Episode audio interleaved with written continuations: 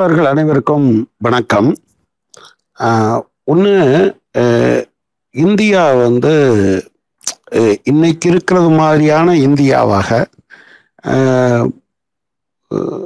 விடுதலை போராட்டத்தின் மூலமாகத்தான் இணைந்தது.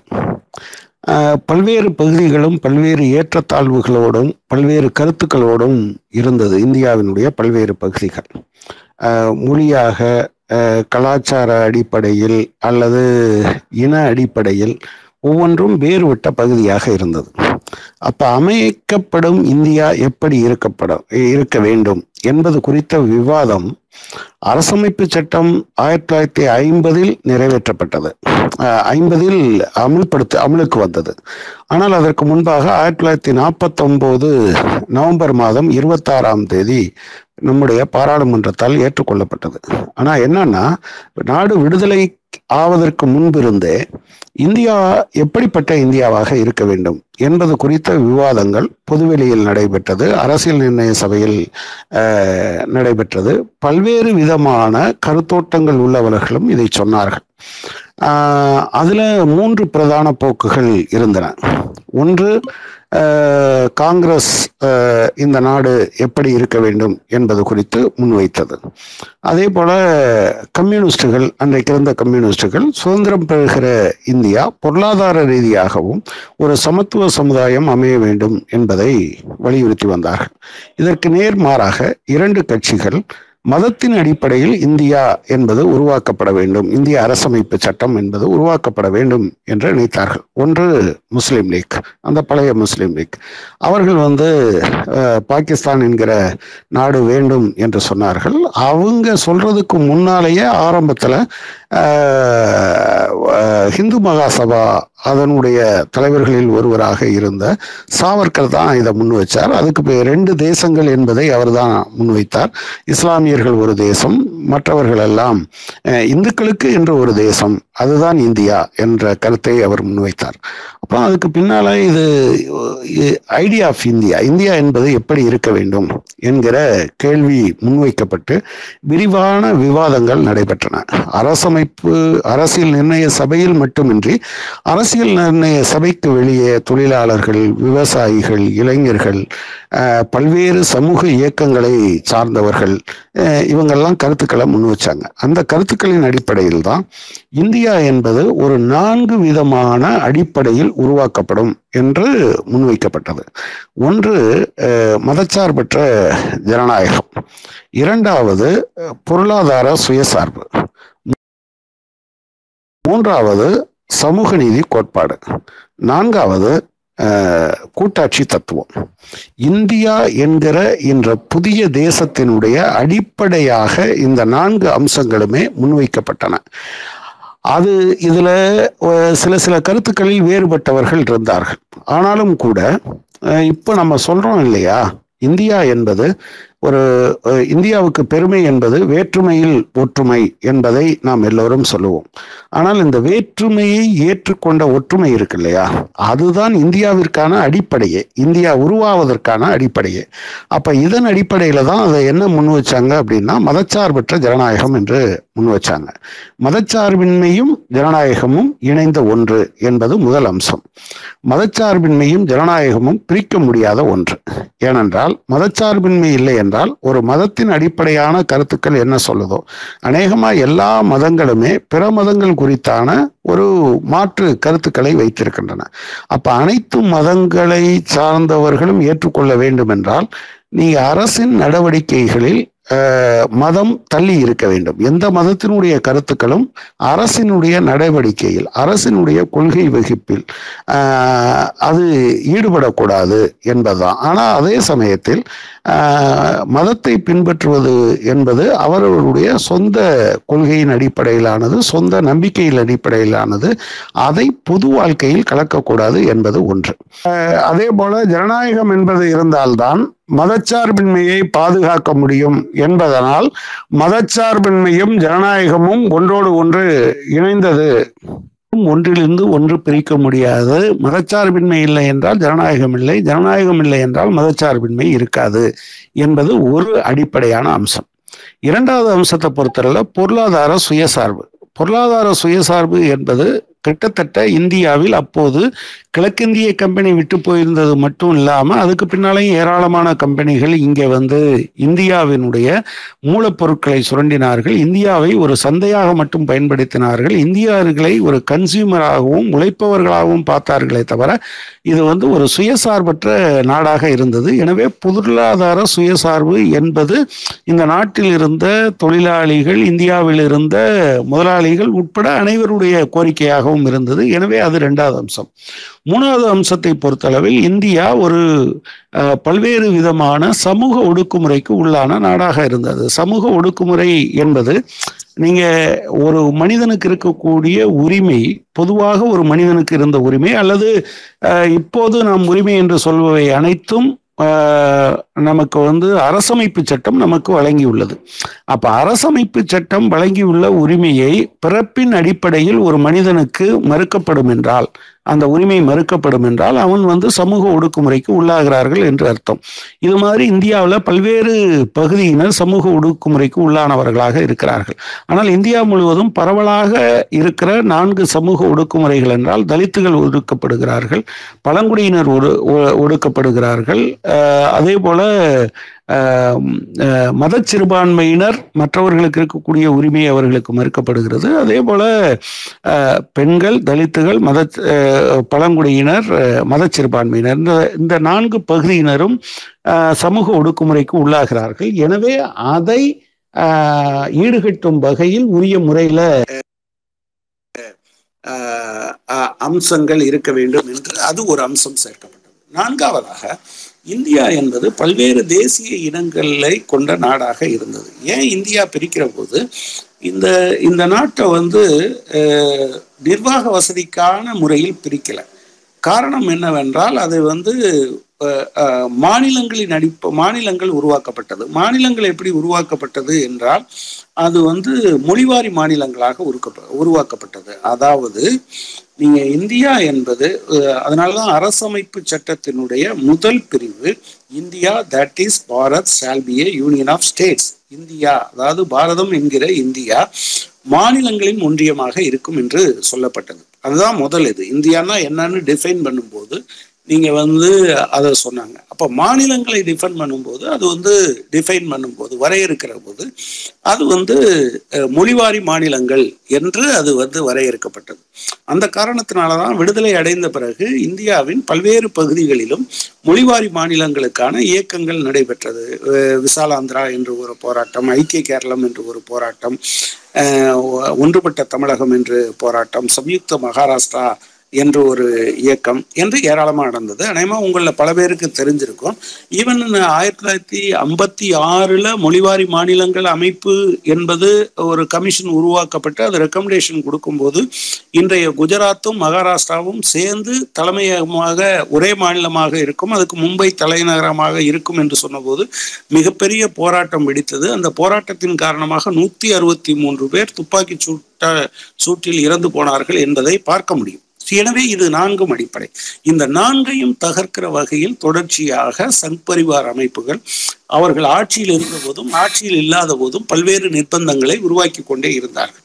நீங்க மொழிவாரி மாநிலங்கள் இந்த இந்த மாநி கூட்டாட்சி தத்துவத்துக்கான அடிப்படை மொழிவாரி மாநிலங்கள் என்று இருந்தது. எனவே மாநிலங்களை துண்டு துண்டாக்குவது என்பது அவர்கள் ஆரம்ப காலத்திலிருந்து சொன்னது. ஆயிரத்தி தொள்ளாயிரத்தி நாற்பத்தி ஏழு ஆகஸ்ட் பதினாலில் இந்திய அரசமைப்பு சட்டம் ஏற்றுக்கொள்ளப்படவும் இல்லை அமலுக்கு வரவும் இல்லை. ஆயிரத்தி தொள்ளாயிரத்தி ஐம்பது ஜனவரி இருபத்தாறில் தான் அது அமலுக்கு வந்தது என்று நான் ஏற்கனவே சொன்னேன். அந்த காலத்தில் இது விவாதத்தில் இருந்த காரணத்தினால் புதிதாக உரு உருவாகிற இந்தியாவில் ஏற்றுக்கொள்ளப்படவிருக்கிற அரசமைப்பு சட்டத்தை நாங்கள் ஏற்க மாட்டோம் என்று சங் பரிவார் அறிவித்தது. ஆர்எஸ்எஸும் இந்து மகாசபாவும் அறிவித்தது. அவர்களை பொறுத்தளவில் இது வந்து மனுஸ்மிருதி இதனுடைய பகுதியாக இல்லை. அதுதான் இந்தியாவிற்கான பல விஷயங்களை சொல்லி இருக்கிறது.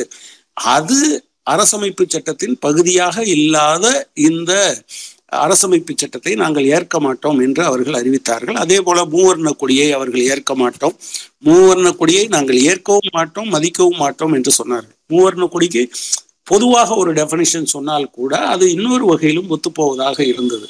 மேலே இருக்கிற காவி தியாகத்தையும் நடுவிலே இருக்கிற வெள்ளை நம்முடைய ஆஹ், ஆஹ், ஆஹ், நேர்மையையும் கீழே இருக்கிற பச்சை நம்முடைய வளத்தையும் குறிப்பதாக ஒரு டெஃபனிஷன் சொல்லப்பட்டது. அதே போல இந்த மூன்றுமே மூன்று வகையான இந்தியாவில் இருக்கக்கூடிய ஆஹ், மதங்களை குறிப்பதாக இருந்தது. காவி இந்துக்களையும் வெள்ளை ஆஹ், கிறிஸ்தவர்களையும் பச்சை அஹ், இஸ்லாமியர்களையும் குறிப்பதாக இருந்தது என்று கூட சிலர் அதை சொல்லிக் கொண்டிருந்தார்கள். அப்ப என்ன பிரச்சனை அப்படின்னு சொன்னா அதை ஏற்க மாட்டோம் நாங்கள் தேசிய கீதம் ஜனகணமன என்பதை நாங்கள் ஏற்க மாட்டோம் என்று சொன்னார்கள். அதே போல கூட்டாட்சி தத்துவத்தை பொறுத்தளவில் கூட்டாட்சி தத்துவத்தை நாங்கள் ஏற்கவில்லை. ஒற்றை ஆட்சி முறைதான் இந்தியாவிற்கு சிறந்தது. மாநிலங்களுக்கு அதிகாரம் இருக்கக்கூடாது என்று அவர்கள் சொன்னார்கள். இதுல ஒரு விஷயம் என்னன்னு சொன்னா மாநிலங்கள் ஒருவேளை மொழிவாரி அமைய வேண்டும் என்று சொன்னால் அந்த மாநிலங்கள் குறைந்தபட்ச ஆஹ், குறைந்தபட்சம் ஐம்பது லட்சம் பேரும் அதிகபட்சம் மூன்று கோடி பேரும் இருக்கிற மாநிலங்களாக துண்டாடப்பட வேண்டும். அதே சமயத்தில் ஒவ்வொரு மாநிலத்திலும் ஒரு மொழி பேசுகிறவர்கள் மட்டும் இல்லாமல் பல மொழி பேசுகிறவர்களும் அதாவது ஒரு மொழி பேசுகிறவர்களுடைய ஆதிக்கம் இருக்கக்கூடாது என்று சொன்னார்கள். அதாவது ரெண்டு விஷயத்தை அவங்க சொன்னாங்க.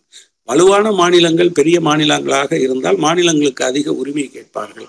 ரெண்டாவது வந்து பல்வேறு மொழிகள் பேசும் மாநில மக்களாக இருந்தால் ஒரு பகுதி போராடுகிற போது மற்ற பகுதியை பிரித்தாள முடியும் என்கிற நிலைமையில் சொன்னார்கள். அதன் காரணமாகத்தான் இந்தியாவில் அவர்கள் ஆட்சி பொறுப்பில் இல்லாத இருந்த இடங்களிலும் இல்லாத இடங்களிலும் மாநிலங்களை துண்டாட வேண்டும் என்ற கோரிக்கையை வைத்தார்கள். இப்போது தமிழ்நாட்டில் கொஞ்ச நாளைக்கு முன்னால சொல்லும்போது அவங்க கொங்கு மண்டலத்தை கொங்கு நாடு என்று திட்டமிட்டுத்தான் அவர்கள் குறிப்பிட்டார்கள். இதற்கு முன்பாக இதே மாதிரி உத்தரப்பிரதேசம் உத்தராகண்ட் என்றும் உத்தரப்பிரதேசம் என்றும் பிரிக்கப்பட்டது. மத்திய பிரதேசம் சத்தீஸ்கர் என்றும் மத்திய பிரதேசம் என்றும் பிரிக்கப்பட்டது.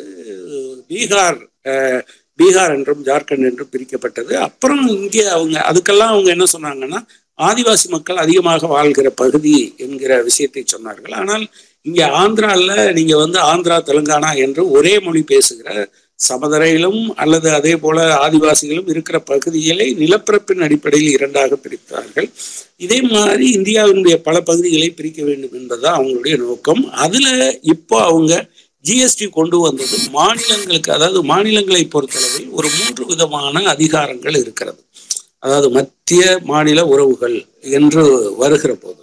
நீங்க மாநிலங்களுக்கு உரிமை இருக்க வேண்டும் என்கிற காரணத்தினால்தான் நீங்க நமது அரசமைப்பு சட்டம். ஒன்றியத்துக்கு ஒன்றிய பட்டியல் என்று ஒரு பகுதியையும் இன்னொரு பட்டியலை மாநில பட்டியல் என்றும் இன்னொரு பட்டியலை பொதுப்பட்டியல் என்றும் வைத்திருந்தது.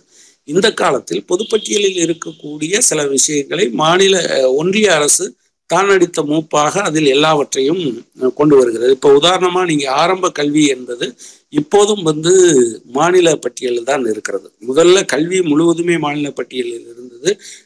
எமர்ஜென்சி காலத்துல தான் அதை பொதுப்பட்டியலுக்கு கொண்டு போனாங்க. பொதுப்பட்டியலுக்கு கொண்டு போனது என்பது உயர்கல்வியை தவிர நீங்க ஆரம்ப கல்வி எல்லாம் இப்போது மாநில அரசின் கைகளில் தான் இருந்தது. ஆனா புது தேசிய கல்விக் கொள்கை என்று இப்போது கொண்டு வந்திருக்கிறது. நேரடியாக அதில் மாற்றம் செய்யாமல் அந்த கொள்கையை எல்லோரும் பயன்படுத்த வேண்டும் என்று நிர்பந்திக்கிற அம்சங்கள். அதாவது நிர்பந்திப்பது என்பது நீங்க வந்து அதை பயன்படுத்தவில்லை என்றால் மாநிலங்களுக்கு எந்த நிதியும் வராது என்கிற நிலைமையை உருவாக்கி வைத்திருக்கிறார்கள். சரி மாநிலங்கள் வரி போட்டுக் கொள்ளலாம் என்றால் மாநிலங்களுக்கு அந்த வரி போடுகிற ஸ்பேஸையே எடுத்துட்டாங்க. ஜிஎஸ்டி வந்த பிறகு மாநிலங்கள் தானாக வரி விதித்து கொள்ள முடியாது. இப்போ த மாநில அரசாங்கங்களை பார்த்தா இப்போ தமிழ்நாட்டு அரசாங்கத்தை எடுத்து பார்த்தீங்கன்னா கொஞ்சம் மோட்டார் வாகன வரி என்பது இவங்ககிட்ட இருக்குது அதே போல் சாராயத்துக்கு வரி போடுற இது இருக்குது பெட்ரோல் டீசலுக்கு வரி போடுறாங்க. அப்புறம் வந்து நீங்கள் ரெஜிஸ்ட்ரேஷன் லேண்ட் ரெஜிஸ்ட்ரேஷனுக்கு இருக்கக்கூடிய வரி இருக்கு. அப்புறம் உள்ளாட்சிகள் கட்டுப்பாட்டில் இருக்கக்கூடிய நீங்க கேளிக்கை வரி. இதை தவிர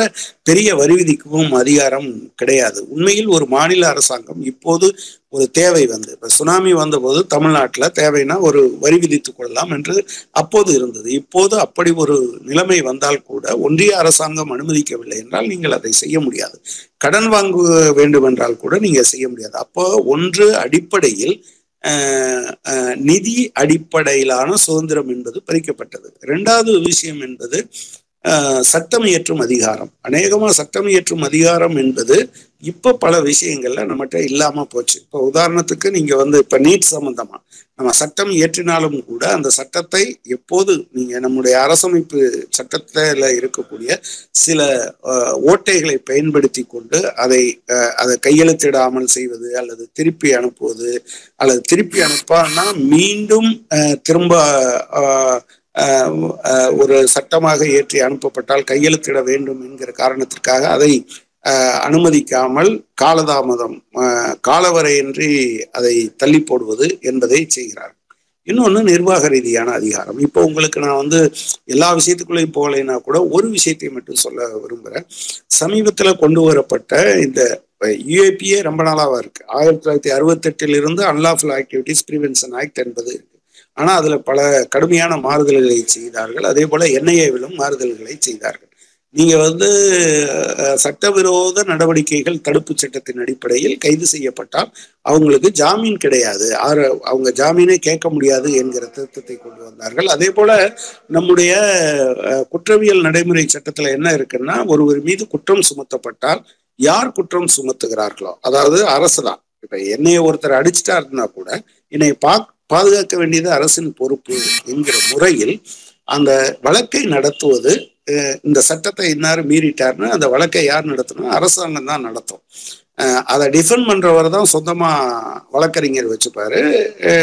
பாதிக்கப்பட்டவரை பொறுத்தவரை அரசாங்கம் தான் பண்ணும். இப்படியெல்லாம் ஒரு ஏற்பாடு இருக்கிறது. ஆனால் குற்றவியல் நடைமுறை சட்டத்துல இருக்க இந்த ப்ரொவிஷனை மாத்தி யுஏபிஏ சட்டத்துல என்ன சொல்றாங்கன்னா யார் குற்றம் சாட்டப்பட்டிருக்கிறாரோ அவர்தான் தான் குற்றமில்லை என்று நிரூபிக்க வேண்டும் என்பதையும் கொண்டு வந்தார்கள். அதே போல ஜாமீன் இல்லைங்கிறதையும் கொண்டு வந்துட்டாங்க. உங்களுக்கு தெரியும் ஸ்டான்சாமி உட்பட பிகே சிக்ஸ்டீன் என்ற சொல்லக்கூடிய பீமா குறைகான் பதினாறு பேரை விசாரணையின்றி இப்போது வைத்திருக்கிறார் இதுல என்ன பிரச்சனை அப்படின்னு சொன்னா ஒரு மாநிலத்தில் இருக்கக்கூடிய ஒருத்தரை கைது செய்ய வேண்டும் என்றால் முன்பெல்லாம் மாநில காவல்துறையில் ஒப்புதல் பெற வேண்டும். ஆனால் இந்த காலத்தில் அதை மாற்றி விட்டார்கள் ரொம்ப சண்டை போட்ட பிறகு என்ன சொல்லியிருக்காங்க அப்படின்னு சொன்னா யாரை கைது செய்கிறோம் என்பதை உங்களுக்கு தகவல் சொல்கிறோம் என்று மட்டும் சொல்றாங்க அதாவது அரெஸ்ட் பண்ண நேரத்துல அவங்ககிட்ட உங்க ஊர்ல இருந்து இந்நேரம் அரெஸ்ட் பண்ணிட்டோம் அப்படின்னு என்ஐஏ சொல்லும். நேஷனல் இன்வெஸ்டிகேஷன் ஏஜென்சி என்கிற அமைப்பு சொல்லும் என்கிற நிலைமைக்கு இருக்கிறார்கள் இப்படி ஏராளமான விஷயங்கள் இருக்கிறது. நான் அதற்குள்ள போகல. அடுத்து எனவே இந்த மூன்று அம்சங்கள் நிதி சார்ந்து நிர்வாகம் சார்ந்து அதே போல சட்டம் சார்ந்து இந்த மூன்று அம்சங்களையும் எடுத்து விட்டார்கள். அடுத்து வந்து உங்களுக்கு வந்து பொருளாதார சுயசார்பு. அநேகமா அந்த பிரச்சனையை பொறுத்தளவில் மிகப்பெரிய தாக்குதல் இந்த காலத்தில் இருந்திருக்கிறது. சுயசார்பு என்பது அந்தந்த மாநிலங்களும் சுயசார்போடு இருக்க வேண்டும் என்பதை இப்போது மாற்றி இந்திய அரசாங்கமும் சுயசார்போடு இல்லாமல் ஒட்டுமொத்தமாக இந்தியாவில் இருக்கக்கூடிய எல்லாவற்றையும் நீங்க வந்து தனியாருக்கும் அந்நிய மூலதனத்துக்கும் கொடுத்திருக்கிறார்கள். நான் ஏற்கனவே சொன்னேன் என்ஐஏ யுஏபிஏ இந்த ரெண்டுமே ரொம்ப அவங்க முக்கியமாக கொண்டு வந்தது. ஜார்க்கண்ட் சத்தீஸ்கர் போன்ற மாநிலங்களில் அங்கிருக்கக்கூடிய பழங்குடிகளை நிர்பந்தித்து வெளியே அனுப்பிவிட்டு அங்கே இருக்கக்கூடிய சுரங்களை சுரங்கங்களை அங்கே இருக்கக்கூடிய நிலத்தடியில் இருக்கக்கூடிய கனிமங்களை எல்லாம் தங்குதடையின்றி சுரண்டுவதற்கு வாய்ப்பாகத்தான் அதை கொண்டு வந்தார். இதுல ஸ்டேன்சாமி சம்பந்தமான விஷயத்தையும் நீங்கள் அதை அதோட இணைச்சு தான் பார்க்கணும். அவருக்கு வேற எந்த பிரச்சனையும் கிடையாது. ஆனா அவருக்கு ஜாமீன் கொடு அவருக்கு நடுக்குவாதம். ஆக்சுவலா வந்து உறிஞ்சி குடிக்கிறதுக்கு அந்த ஸ்ட்ரா இல்லைன்னா அவரால் உறிஞ்சி குடிக்க முடியாது என்கிற நிலைமை. அவ்வளவு நோய்வாய்ப்பட்ட நிலையிலும் கூட அவருக்கு பெயில் கொடுக்கறதுக்கு எண்பத்தி நாலு வயசுக்காரர் இந்த மாதிரி அவருக்கு ஜாமீன் கொடுக்கறது கூட அரசு தயாராக இல்லை என்கிற அம்சம். அடுத்ததாக சமூக நீதி கோட்பாடு. நீங்க சமூக நீதி கோட்பாடு என்பது இப்ப கூட நான் ஒரு நீங்க பாத்தீங்கன்னா கோரக்பூர்ல இருக்க ஆட்களை தென்னக ரயில்வேல வேலைக்கு அமைச்சிருக்காங்க வேற தென்னாட்டுல அதை விட அதிக மார்க் வாங்கினவங்கள தென்னக ரயில்வேல வெயிட்டிங் லிஸ்ட்ல வச்சிருக்காங்க என்பதை நாம பார்க்கிறோம். இடஒதுக்கீடு என்பதை ஒவ்வொரு துறையிலும் அதை நீத்து போக செய்கிற முறையில செய்து கொண்டு இருக்கிறார்கள் என்பதை பார்க்குறோம். மிகப்பெரிய போராட்டத்துக்கு பின்புதான் இப்ப கோர்ட்டு தலையிட்டு ஆல் இண்டியா கோட்டால இங்கிருந்து அதாவது மாநிலத்துல ரிசர்வேஷன் இருக்கு மத்தியிலையும் ரிசர்வேஷன் இருக்கு. ஆனா அதே சமயத்துல மாநில இருந்து எடுக்கப்பட்ட மெடிக்கல் சீட்டு கோட்டாக்களுக்கு மத்திய அரசாங்கம் அதுல வந்து நான் இடஒதுக்கீட்டை அமல்படுத்த மாட்டேன் என்று சொல்கிறது. அந்த மாதிரியான ஒரு பிரச்சனை இருந்தது. இப்போதும் கூட மத்திய அரசு ஒன்றிய அரசினுடைய கட்டுப்பாட்டில் உள்ள பல்வேறு விதமான அந்த அதை என்ன சொல்றது? பல்கலைக்கழகங்களிலும் இடஒதுக்கீடு அது அப்பாயின்மெண்ட்லையும் சரி அதே போல படிப்புலையும் சரி இடஒதுக்கீட்டை அவங்க அமல்படுத்த மறுக்கிறார்கள் என்பதை பார்க்க முடியும். அதே போல மாநிலங்களை பொறுத்தளவில் நீங்க பாத்தீங்கன்னா நீங்க இதுவரையிலும் மாநில அரசினுடைய நிதியில உருவாக்கப்படுகிற பல்கலைக்கழகங்களுக்கு துணைவேந்தர்களை நியமிப்பது மாநில அரசினுடைய உரிமையாக இருந்தது. இப்போ பாஜக ஆட்சி பொறுப்புக்கு வந்த பிறகு அவங்க என்ன பண்றாங்கன்னா மாநில அரசுக்கான இதை வந்து அவங்க வந்து எடுத்துக்கிறாங்க. ஏன்னா வேந்தர் என்கிற முறையில கடந்த காலத்திலையும் துணை வேந்தர்களா வேந்தர்களாக ஆளுநர்கள் தான் இருந்தாங்க.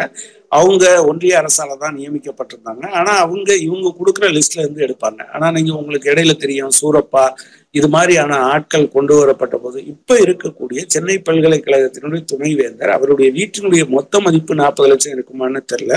ஆனா அந்த வீட்டை வந்து சரிப்படுத்துறதுக்கு என்று நாற்பது லட்சம் ரூபாய் செலவழிச்சிருக்காரு அஞ்சு லட்சம் ரூபாய்க்கு மேல செலவழிச்சா பிடபிள்யூட்ட பிடபிள்யூடி கிட்ட தான் கொடுக்கணுங்கிறதுக்காக நாலு லட்சம் நாலே முக்கால் லட்சம் நாலு லட்சத்து தொண்ணூத்தாறாயிரம் தொண்ணூத்தி ஐயாயிரம் என்று நாற்பது லட்சம் ரூபாய் செலவழிச்சிருக்காரு. இதுல இருந்து அப்போ நம்முடைய வரிப்பணத்தை அவர்கள் விரும்புகிற மாதிரி சுரண்டி செல்வதற்கான ஒன்றிய அரசு சுரண்டி செல்வதற்கான வாய்ப்பை அவர்கள் உருவாக்கி வைத்திருக்கிறார்கள். அப்புறம் நீங்க வந்து இந்த இடங்கள்ல எல்லாம் அவங்க வந்து அந்த இடஒதுக்கீட்டை அமல்படுத்துறதுக்கு முன்வர மாட்டேன்றாங்க. அடுத்த விஷயம் வந்து மதச்சார்பின்மை குறித்தான விஷயம்.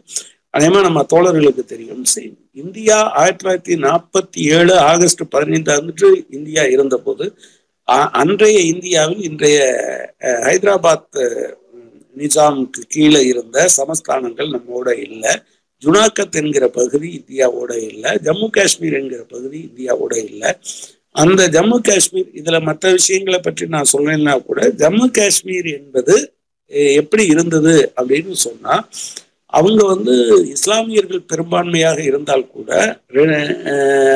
அவங்க பாகிஸ்தானோட போவதில்லை என்கிற முடிவுக்கு வந்தாங்க ஆனா அதே சமயத்துல இந்திய அரசாங்கத்திடம் என்ன கேட்டாங்கன்னா ஒரு மதச்சார்பற்ற அரசோடு தான் நாங்கள் சேர்ந்து இருக்க வேண்டும் என்று விரும்புகிறோம். ஆனா இந்தியா எங்களுடைய தனிப்பட்ட கலாச்சாரத்தை நீங்கள் வந்து அங்கீகரிக்க வேண்டும் அதை பாதுகாக்க வேண்டும் என்று கேட்டார்கள். இந்த சங் பரிவார் எப்போதுமே ஒரு பொய்யை திரும்ப திரும்ப சொல்லுவாங்க. இல்லை இல்லை அது வந்து நேரு தான் அப்படி கொடுத்துட்டாருன்னு. ஆனால் உண்மையில் இந்த அரசமைப்பு சட்டத்தினுடைய முன்னூற்றி எழுபதாவது பிரிவு அது விவாதம் நடந்தது முழுவதும் சர்தார் வல்லபாய் பட்டேல் வீட்டில் தான் வச்சு நடந்தது. அந்த ஃபைனலைஸ் ஆகும்போது ஜவஹர்லால் நேரு அமெரிக்காவில் மூலதனம் தேடி அங்கே இருக்கக்கூடிய ஒவ்வொரு கம நிறுவனத்தோடும் பேசி கொண்டிருந்தார் அது ஒன்றும் சரியா வரல. எனவே முன்னூத்தி எழுபதை விவாதித்து திட்டமிட்டு உருவாக்கியவர் வல்லபாய் பட்டேல் என்பது நமக்கு எல்லாத்துக்கும் தெரியும். அதுல என்ன விஷயம்னா நீங்க காஷ்மீருக்கு மட்டும் அரசமைப்பு சட்டத்துல விசேஷ அந்தஸ்து தரப்படவில்லை. அது மாதிரி பல பேருக்கும் தரப்படுகிறது. எல்லாத்துக்கும் முன்னூத்தி எழுபது மட்டும்தான் தெரியும். முன்னூத்தி எழுபத்தொன்னு பிரிவு இருக்கு. முன்னூத்தி எழுபத்தொன்னு பிரிவுல A B C D F G H I J வரையிலான பிரிவுகள் இருக்கிறது. அந்த பிரிவுகள் வந்து இந்தியாவினுடைய பல மாநிலங்களுக்கும் வெவ்வேறு விதமான சிறப்பு சலுகைகளை கொடுத்திருக்கிறது. இன்றைக்கும் கூட நீங்க நாகாலாந்துல அவர்களுடைய கலாச்சாரத்துக்கும் பாரம்பரியத்திற்கும் எதிரான நடவடிக்கைகள் மத்திய அரசின் சட்டத்தில் இருக்கும் என்றால் அதை அந்த சட்டமன்றம் ஏற்றுக்கொண்டால் மட்டும்தான் அங்க அமல்படுத்த முடியும் என்கிற நிலைமை இருக்கிறது. மோடியும் அமித்ஷாவும் எங்கிருந்து வந்திருக்கிறார்களோ அந்த குஜராத்தில் இப்போதும் கூட விளைநிலங்களை வேறு மாநிலத்துக்காரர்கள் வாங்க முடியாது. தமிழ்நாட்டில் இருக்கக்கூடிய ஒரு நிலத்தை வாங்குறதுக்கு வந்து இந்தியாவின் எந்த பகுதியில் இருக்கிறவங்களும் வாங்க முடியும். ஆனால் குஜராத்தில் அதாவது விளைச்சல் நிலங்களை வேறு மாநிலத்தவர் வாங்க முடியாது என்கிற நிர்பந்தம் இப்போதும் கூட இருக்கிறது. இப்படித்தான் பல மாநிலங்களுக்கு இருக்கிறது. ஆனால் அரசமைப்பு சட்டத்தினுடைய முன்னூத்தி எழுபதாவது பிரிவு இந்திய மக்களின் சார்பாக காஷ்மீர் மக்களுக்கு கொடுக்கப்பட்ட அந்த அந்த விஷயம் வந்து உண்மையில் மதச்சார்பற்ற தன்மையின் ஒரு அம்சமாகவும் இருந்தது.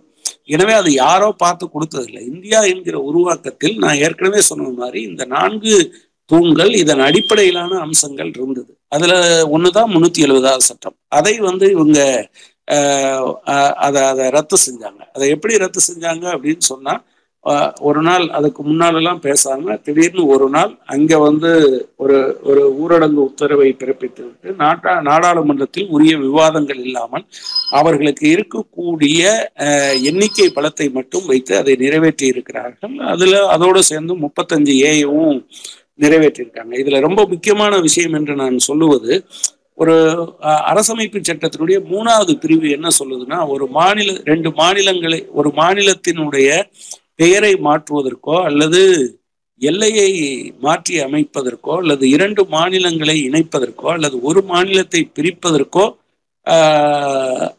விரும்பினால் குடியரசுத் தலைவர் நாடாளுமன்றத்தினுடைய இரு அவைகளுக்கும் அது சம்பந்தமான மசோதாவை அனுப்பி வைக்க வேண்டும். அப்படி அனுப்பி வைப்பதற்கு முன்பாக அந்த ரெண்டு மாநிலத்தினுடைய சாரி சம்பந்தப்பட்ட மாநிலங்களின் சட்டமன்றத்தில் அது விவாதிக்கப்பட்டு இருக்க வேண்டும். ஒப்புக்கொள்ளப்பட்டு இருக்க வேண்டும் என்று சொல்லப்படல. ஆனால் விவாதிக்கப்பட்டு இருக்க வேண்டும் என்று சொல்லப்பட்டு இருக்கிறது நீங்க ஜனநாயகத்துல எப்போதுமே பெரும்பான்மை சிறுபான்மை என்பது மட்டுமல்ல எல்லா கருத்துக்களையும் இணைந்து கொண்டதுதான். இப்ப ஒரு பெரும்பான்மை அரசாங்கம் ஒரு கட்சி வந்துருச்சு டூ தேர்ட் மெஜாரிட்டி அவங்களுக்கு வந்துருச்சுன்னா சிறுபான்மை எல்லாத்தையும் நீங்க கைவிட்டுட்டு பெரும்பான்மையை எல்லாத்தையும் நடத்திட்டு போகலாங்கிறதுக்காக அதை வைக்கல. ஏன்னா நாடாளுமன்றம் என்பது சிறுபான்மையினருடைய கருத்துக்களையும் அவர்களுடைய அது அது அது பிரதிநிதித்துவப்படுத்துகிற நலனையும் உள்வாங்கி கொண்டதாக இருக்க வேண்டும் என்கிற காரணத்திற்காகத்தான் அப்படி வைக்கப்பட்டு இருக்கிறது ஆனா என்ன பிரச்சனைனா இப்போ காஷ்மீர் சட்டமன்றத்தை அங்க வந்து அதனுடைய மாநில அந்தஸ்தை பறித்து அதை வந்து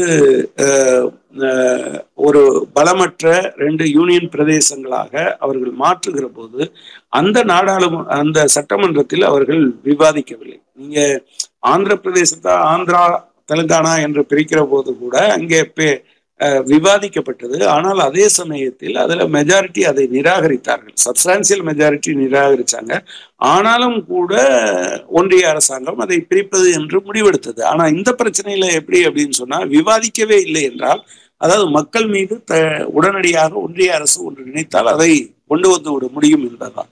இன்னொரு விஷயம் அதை வந்து திரும்ப திரும்ப அதை ஒரு ஒரு ஒரு ஒரு தன்னுடைய கலாச்சாரம் அல்லது தங்களுடைய பாரம்பரியம் பாதிக்கப்படும் என்று மக்கள் நினைக்கிற போது அவர்களுக்கு கொடுத்த வாக்குறுதி என்பது இது மதச்சார்பற்ற அரசாங்கம். எனவே இந்த மக்களுடைய அனைத்து கல்ச்ச கலாச்சாரங்களையும் அனைத்து பாரம்பரியங்களையும் அது முற்போக்கானதாக இருந்தால் சட்டத்துக்கு விரோதமாக இல்லாமல் இருந்தால் அதை ஏற்றுக்கொள்வது என்பதுதான் அதுல இருக்கக்கூடிய பிரச்சனை. அதை அடிச்சொலிக்கிற முறையில தான் கொண்டு வந்தாங்க.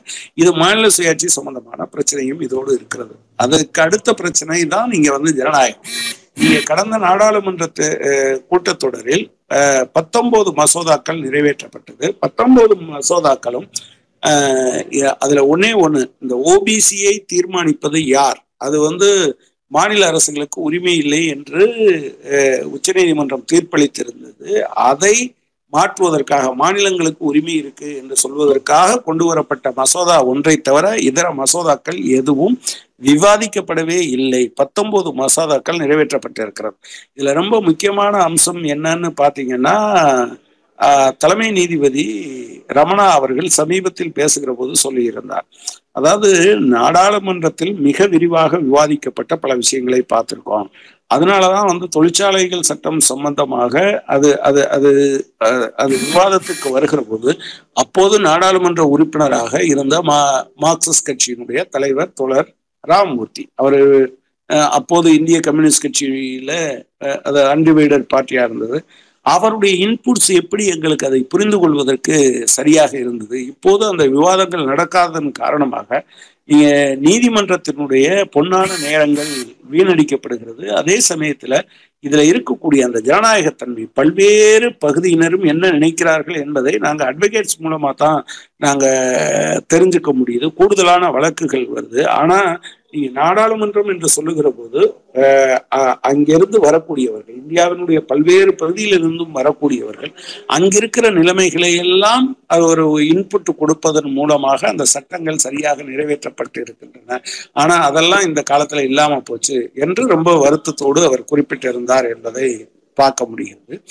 அடுத்ததான விஷயம் பாத்தீங்கன்னா இப்போ ஜனநாயகம் என்று நான் சொல்ற போது இப்போ ஜிஎஸ்டி கவுன்சில் அது என்ன விதமான நீங்க ஜிஎஸ்டி என்று பேசுகிற போது அதனுடைய அடிப்படையான அம்சமே என்னன்னு சொன்னா கூட்டாட்சியின் அடிப்படையில் அது நிர்வகிக்கப்பட வேண்டும் என்பதுதான்.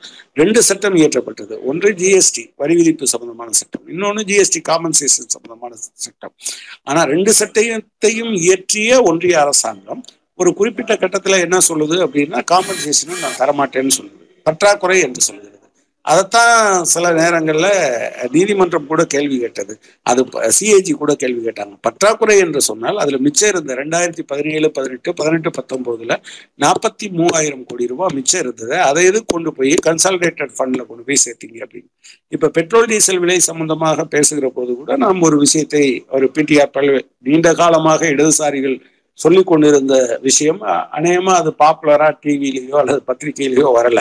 அதை பிடிஆர் பள்ளிவேல் தியாகராஜன் அவருக்குரிய முறையில சொன்னார். நீங்க என்ன அப்படின்னு சொன்னா நீங்க இந்தியாவில் வரி விதிப்பில் ஜிஎஸ்டி வந்த பிறகு ஒன்றிய அரசும் மாநில அரசும் பிரித்து எடுத்துக்கொள்கிறார்கள். ஆனால் வந்து பிரித்து எடுத்துக்கொள்வதில் நீங்க ஐம்பத்தி ரெண்டு சதவீதம் ஒன்றிய அரசு எடுத்து நான் ஐம்பத்தி எட்டு சதவீதம் ஒன்றிய அரசு எடுத்துக்கொள்ளும் நாற்பத்தி ரெண்டு சதவீதம் மாநிலங்களுக்கு அதுல ஒரு சதவீதம் யூனியன் பிரதேசங்களுக்கு மீதி நாற்பத்தோரு சதவீதம். அந்த நாற்பத்தோரு சதவீதம் எப்படி பிரித்து கொடுக்கப்படும் என்பது குறித்து ஏற்கனவே ஒரு வழிகாட்டுதல் இருந்தது. எழுபத்தி ஆயிரத்தி தொள்ளாயிரத்தி எழுபத்தொன்னாம் ஆண்டு சென்சஸ் அடிப்படையில் தான் நடத்தப்பட வேண்டும் என்பது அதை அவர்கள் மாற்றி அமைத்திருக்கிறார்கள். தமிழகத்துக்கு இதுல ஒரு நாலு சதவீதம் மட்டும்தான் கிடைக்கும் என்கிற நிலைமை இருக்கு. அந்த நாற்பத்தோரு சதவீதத்துக்குள்ள அதை நூறு சதவீதம் என்று வைத்துக் கொண்டால் அதுல நாலு சதவீதம் தான் கிடைக்கும். இப்ப என்னன்னா டிவிசிபிள் பூல் என்று ஒரு பகுதி இருக்கு. எல்லா வரியின் மூலமாக வருகிற எல்லா வருவாயையும் ஒன்றிய அரசாங்கம் பிரித்து கொடுக்கிற பகுதியில வைக்கிறது இல்லை இப்ப உதாரணத்துக்கு நீங்க வந்து இதை எடுத்துக்கிட்டீங்கன்னா செஸ் சர்ஜார்ஜ் என்பதை அவங்க பிரிச்சு கொடுக்க வேண்டியதில்லை என்று வைத்திருக்கிறார். ஸோ அதுல அதிகமா இருக்காங்க. நீங்க ரெண்டாயிரத்தி பதினொன்னு பன்னெண்டாம் ஆண்டு செஸ்ஸும் சர்ஜார்ஜும் ஒட்டுமொத்தமாக மத்திய அரசினுடைய வரு வருவாயில் வெறும் பதினொ பத்து சதவீதமாக பத்து புள்ளி ரெண்டு நாலு சதவீதமாக இருந்தது.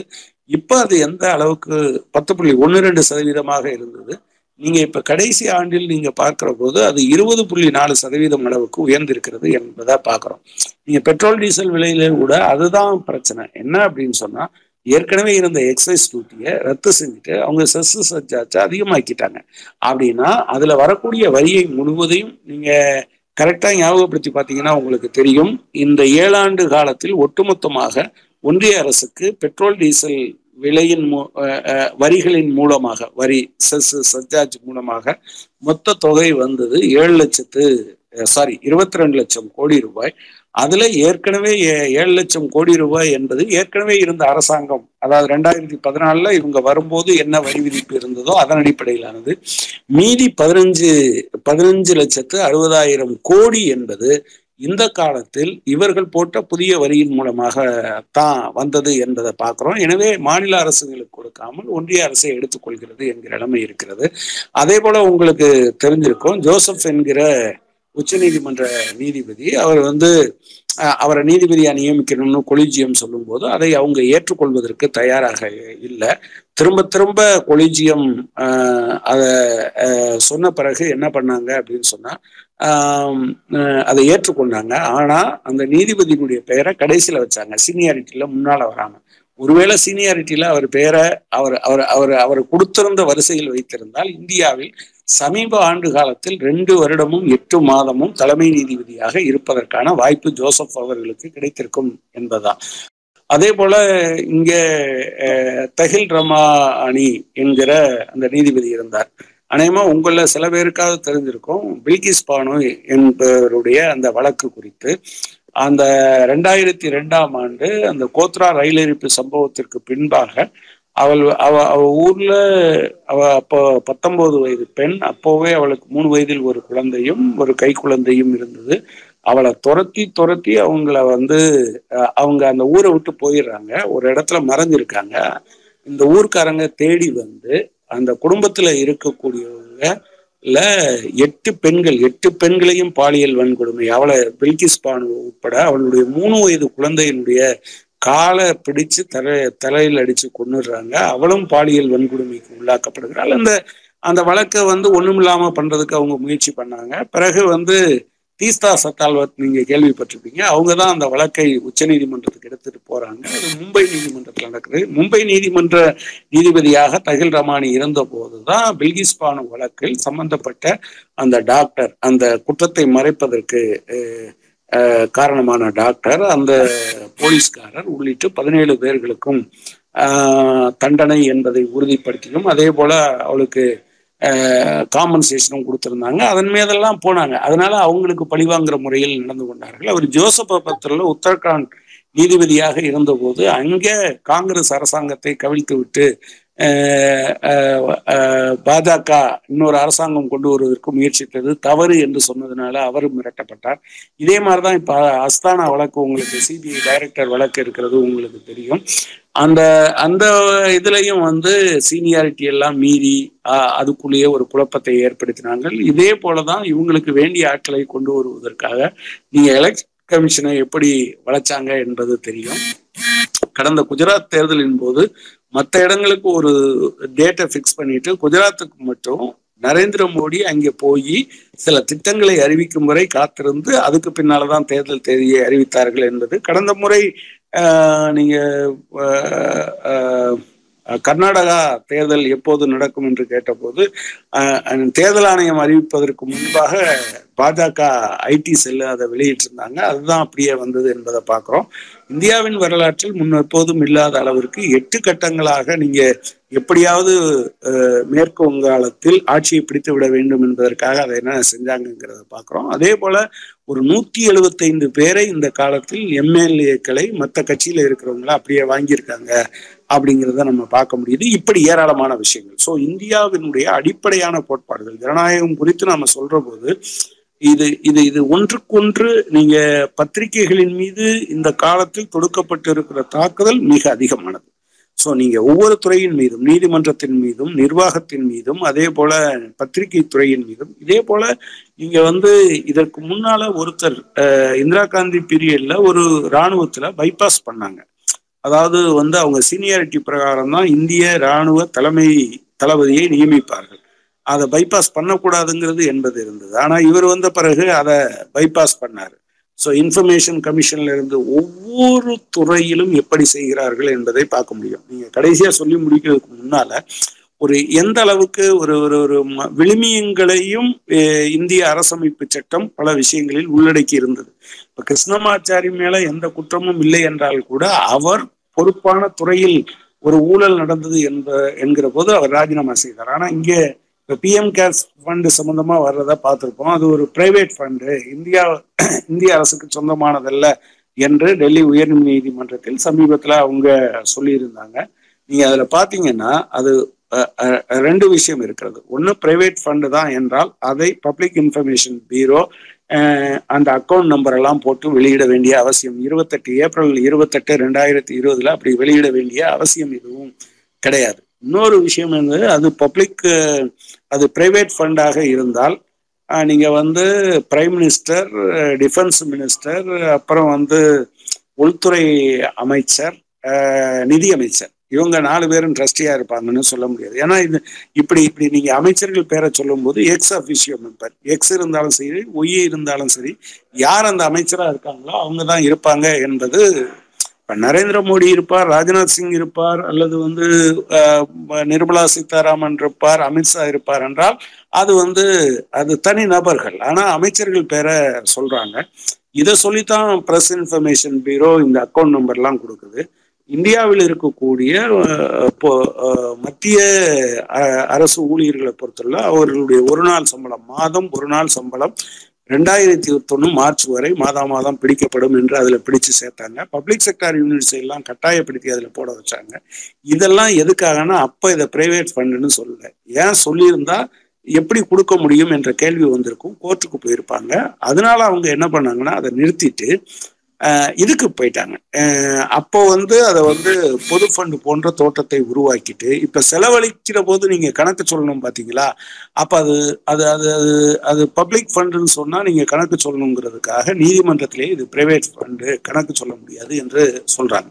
இப்படி விழுமியங்களையும் தகர்க்கிறவர்களாக நீங்க வந்து ஒரு பிரைவேட் ஃபண்டுக்கு ஒரு அரசு இங்க நீங்க கொடுங்கன்னு கட்டாயப்படுத்த முடியுமா என்கிற நிலைமைகள் வந்திருக்கிறது என்பதை பார்க்கிறோம். எனவே அடிப்படையில நான் சொல்ல விரும்புகிற விஷயங்கள் நான் ரொம்ப மேலோட்டமாக சில விஷயங்களை மட்டும் உங்க அதே போல நீண்ட காலமாக போராடி பெற்ற தொழிலாளர் உரிமைகள் சரி தொழிலாளர் உரிமைகள் என்று சொல்லுகிற போது அது யாரும் கொடுத்த பிச்சை அல்ல. மிகப்பெரிய போராட்டத்தின் காரணமாகவும் உலகம் முழுவதும் இப்ப நீங்க எட்டு மணி நேர வேலை என்பது சட்டத்தின் அடிப்படையில் தான் உருவாக்கப்பட்டது. யாரும் பார்த்து பிச்சை போட்ட விஷயம் கிடையாது. ஆனா இன்னைக்கு அதை என்ன பண்ணியிருக்காங்க அப்படின்னு சொன்னா அதுல எல்லாம் மாற்றத்தை கொண்டு வந்திருக்காங்க. கடந்த காலத்துல ஒரு விஷயம் இருந்தது. உங்களுக்கெல்லாம் நிறைய பேருக்கு தெரியும். நான் வந்து புதுசா சொல்ல வேண்டிய அவசியம் இல்லை. வந்து நிரந்தரமான வேலைகளை நீங்க வந்து கான்ட்ராக்டுக்கு விட முடியாது அல்லது அவுட் சோர்சிங்க்கு விட முடியாது என்கிற விஷயமெல்லாம் இருந்தது. இப்போ அதுல எல்லாம் மாற்றத்தை கொண்டு வந்திருக்காங்க. வேளாண் சட்டங்கள் மூன்றை எதிர்த்தும் இப்ப நேற்று நாலு தழுவிய இயக்கம் நடந்திருக்கு. இந்த சட்டங்களை பற்றி எல்லாம் ஒரு கேட்கிற நீங்க நீங்க நீங்க ஒருவேளை தவறாக ஏற்றிவிட்டார்கள் என்றால் கூட அதை மாற்றுவதற்கான வாய்ப்பு நம்முடைய அரசமைப்பு சட்டம் உருவாக்கி இருக்கிறது. அதன் காரணமாகத்தான் நூற்றுக்கு மேற்பட்ட முறைகள் அரசமைப்பு சட்டம் என்பது மாற்றப்பட்டு இருக்கிறது தேவை என்று வருகிறது உண்மையில் சொல்ல போனால் என்னை பொறுத்தளவில் நான் இப்போ ரொம்ப அந்த நேரத்தை கடந்து போயிட்டு இருக்கேன் ஒரே ஒரு விஷயத்தை மட்டும் சொல்லி முடிக்க விரும்புகிறேன் என்னிடம் இந்த விஷயம் குறித்து பேசணும் தோழர்கள் என்ன கேட்டாங்கன்னா இந்திய அரசமைப்பு சட்டத்தில் என்ன மாற்றம் கொண்டு வர வேண்டும் என்று நீங்கள் பேசினீர்களால் நல்லதே என்று இந்திய கம்யூனிஸ்ட் இயக்கம் ரைட் ஃப்ரம் த பிகினிங் இந்த அரசமைப்பு சட்டத்தை இதன் மீது சில மாற்றங்களை முன்மொழிந்திருக்கிறது. அந்த மாற்றத்தை எதுக்காக முன்மொழிஞ்சாங்கன்னா இது அதெல்லாம் எதுக்காகனா இதை மேம்படுத்துவதற்காக. ஆனால் இப்போது செய்யப்படுகிற மாற்றம் முழுவதும் இந்தியாவினுடைய அரசமைப்பு சட்டத்தையும் இந்தியா என்கிற இந்த மிகப்பெரிய நாட் நாட்டினுடைய நாடு இருப்பதற்கான அடிப்படையையும் தகர்ப்பதற்கான முறையில் செய்யப்படுகிறது. எனவே இதற்கு எதிராக குரல் எழுப்ப வேண்டியது அதாவது குரல் எழுப்ப வேண்டியதுன்னா மொத்தமா ஏதோ ஒரு நாள் ஒரு போராட்டத்தில் கோஷம் எழுப்புவது என்பதல்ல முழக்கம் எழுப்புவது என்பதல்ல அதுல இருக்கக்கூடிய பிரச்சனை. நாம் ஒவ்வொருவரும் மற்றவர்களுக்கு இந்த விஷயத்தை முன்வைத்து சொல்வது என்பது மிக மிக அவசியம் என்பதை மட்டும் சொல்லி இந்த வாய்ப்புக்கு நன்றி கூறி நிறைவு செய்கிறேன். நன்றி தோழர்களே.